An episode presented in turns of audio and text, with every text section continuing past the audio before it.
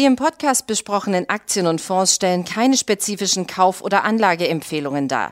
Die Moderatoren oder der Verlag haften nicht für etwaige Verluste, die aufgrund der Umsetzung der Gedanken oder Ideen entstehen. Herzlich willkommen zu einer weiteren Ausgabe von Money Train, dem Börsenpodcast von Der Aktionär. Heute mit mir im Studio mein lieber Kollege Michel Döpke. Grüß dich erst einmal. Hallo Martin. Wir sprechen über ein Thema, das momentan die Märkte bewegt, allerdings nicht nur die Märkte, sondern tatsächlich die Öffentlichkeit. Denn in der vergangenen Woche, also Ende vergangener Woche, hat der Pharma-Riese Merck Company bekannt gegeben, dass sie eine ja, dass sie ein Medikament zur Behandlung von Covid-19 haben. Daraufhin ist die Aktie stark angesprungen und äh, wir wollen jetzt mal versuchen herauszufinden, was bedeutet das für Merck, aber auch was bedeutet das für die Konkurrenten, die ja deren Aktien ja seitdem deutlich unter Druck sind, BioNTech, Moderna etc.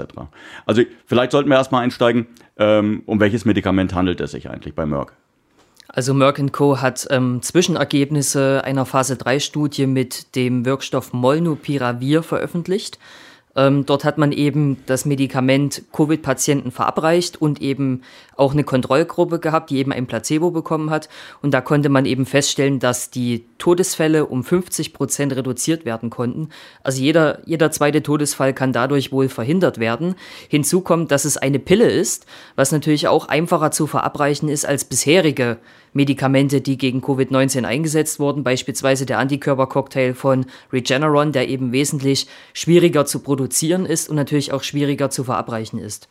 Ähm, an der Börse wurde die Nachricht natürlich ähm, willkommen aufgenommen. Es ist vielleicht so eine Art Notausgang aus der Pandemie, denn es gibt ja genügend Menschen, die sich äh, noch nicht haben impfen lassen können, entweder oder impfen lassen wollen. Und die sehen jetzt hier natürlich eine Möglichkeit, okay, vielleicht kommen wir aus der ganzen Nummer auch ohne Impferei raus. Ähm, wie realistisch ist das? Ich glaube, das ist zu kurz und zu einfach gedacht, weil Natürlich ist es erstmal positiv hervorzuheben, dass es ein potenziell neues Corona-Medikament gibt, was wirklich auch eine vernünftige Wirkung aufweist, was auch noch gleichzeitig einfacher zu produzieren ist als die bisherigen Medikamente, die verabreicht wurden. Aber jetzt das als großen Durchbruch oder als Schlüssel äh, aus der Pandemie heraus zu bezeichnen, ist, glaube ich, der, der falsche Weg und die falsche Bezeichnung. Denn man kann natürlich immer wieder an Covid erkranken und wir reden hier von 50 Prozent und nicht von 99 Prozent. Also es geht ja in der Regel darum, auch mit dem, mit dem Impfen, dass man keinen schweren Verlauf hat. Also wenn dann das Corona-Medikament von Merck Co. zum Einsatz kommt oder in Zukunft zum Einsatz kommt, wenn eben die FDA eine entsprechende Notfallzulassung erteilt, dann liegen ja trotzdem die Leute noch äh, in den Krankenhäusern und das ist ja genau das, was wir die letzten Monate und anderthalb Jahre vermeiden wollten, dass eben das Gesundheitssystem kollabiert, dass die Intensivstationen so voll sind mit Covid-Fällen, dass eben keine neuen Patienten oder die, die andere intensivmedizinische Fälle sind, aufgenommen werden können. Ähm, jetzt sind da ohnehin zwei Punkte zu beachten. Diese One Pill Fix All, äh, da scheint es gar nicht zu sein. Also es ist nur ein weiteres Bausteinchen, so wie du es gerade gesagt hast. Ähm, es ist auch so, dass Patienten ähm, nicht eine Pille nehmen müssen, sondern sie müssen mehrfach die Pillen am Tag schlucken. Natürlich ist das immer noch einfacher, als wenn man irgendwo sich eine Nadel, also eine äh, Infusion legen lassen muss. Aber die Sache ist auch gar nicht so billig.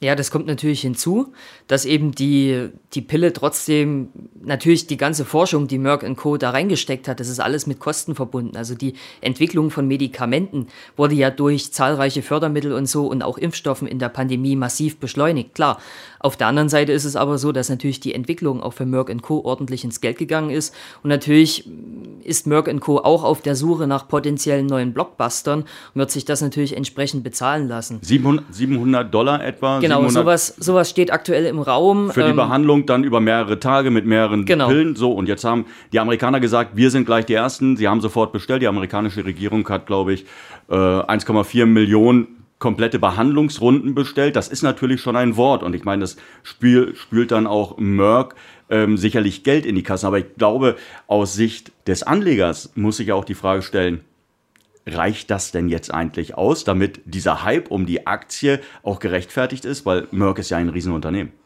Also vor der Meldung mit dem Durchbruch bei dem Corona-Medikament in der Zwischenauswertung war Merck an der Börse kapitalisiert mit 190 Milliarden Dollar. Dann ist die Aktie in etwa 10% gestiegen, also kann man so Pi mal Daumen sagen, 20 Milliarden Dollar an Marktkapitalisierung hat quasi Merck Co. durch diese positiven Ergebnisse jetzt gewonnen. Ja, da ist aber schon, da ist schon viel, viel Fantasie drin. drin. Zumal man ja sagen muss, dass Merck Co. durchaus auch aktiv ist, was Übernahmen angeht. Also man hat ja wenige Tage zuvor bekannt gegeben, dass man äh, Acceleron Pharma übernehmen möchte für 11,5 Milliarden, die ein interessantes Medikament äh, in der Pipeline haben. Ähm, also Merck Co. ist ja darauf bedacht, die Pipeline weiter auszubauen. Und Merck Co. hat vor allem ein kleines Problem.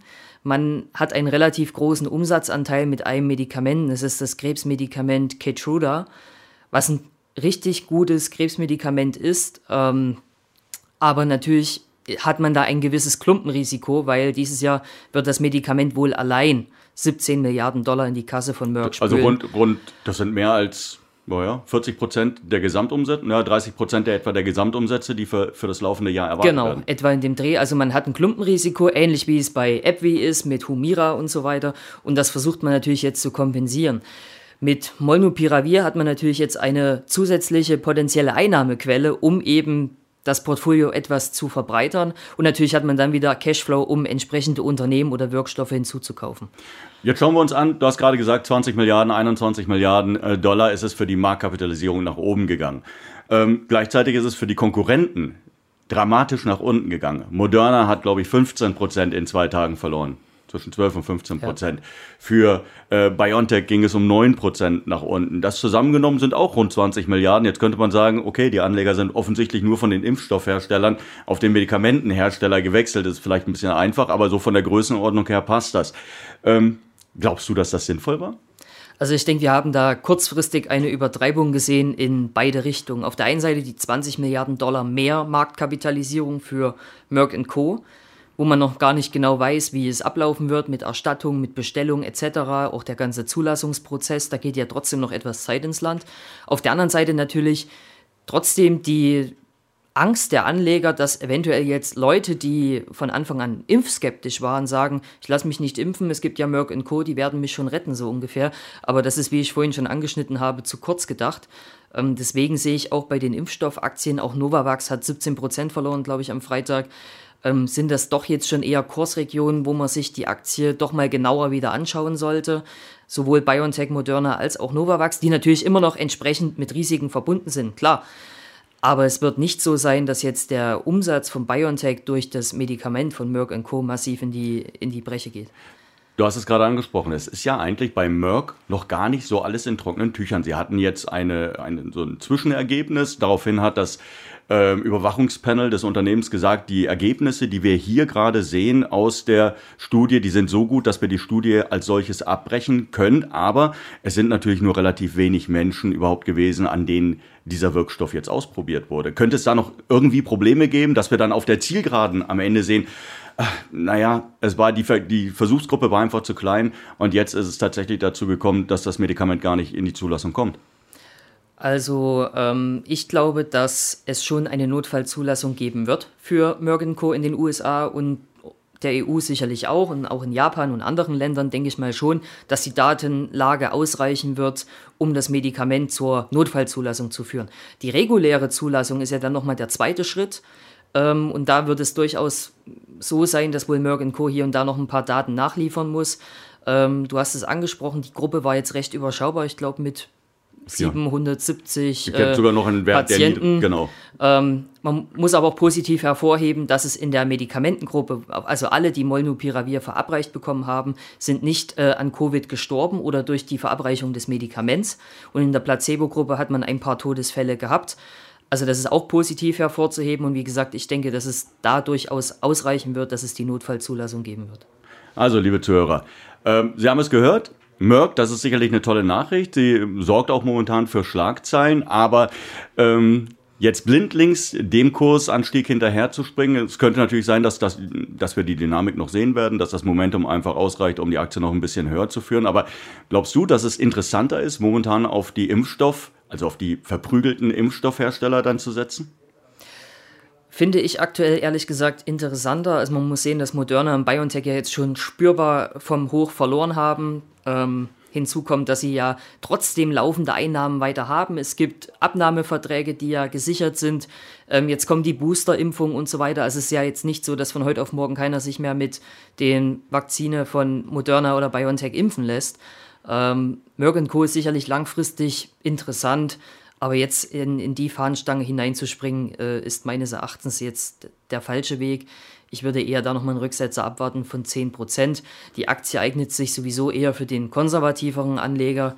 Ähm, 3% Dividendenrendite, starke Cashflows, gute Positionierung, wie gesagt, Klumpenrisiko Keytruda, aber ansonsten finde ich das Unternehmen schon gut aufgestellt, zumal man in der Vergangenheit wirklich auch lukrative und attraktive Zukäufe getätigt hat.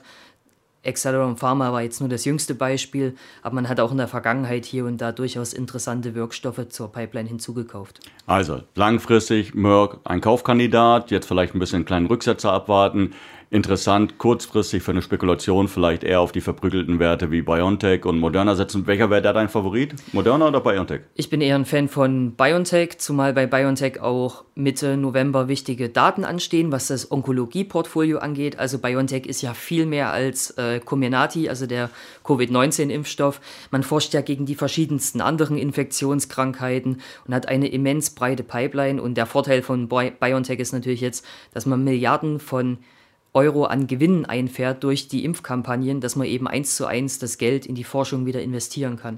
Und dadurch kann ich natürlich entsprechende Programme beschleunigen. Ich bin nicht auf Kapitalerhöhungen angewiesen, sondern ich kann ganz gemütlich den Cashflow nutzen, um eben die Projekte, wo ich das größte Potenzial sehe, schnellstmöglich voranzutreiben. Dann danke ich dir, dass du dir die Zeit für uns genommen hast. Ihnen, liebe Zuschauer, wir hoffen natürlich, dass es Ihnen Spaß gemacht hat zuzuhören. Wir hören uns demnächst wieder. Bis dahin. Tschüss.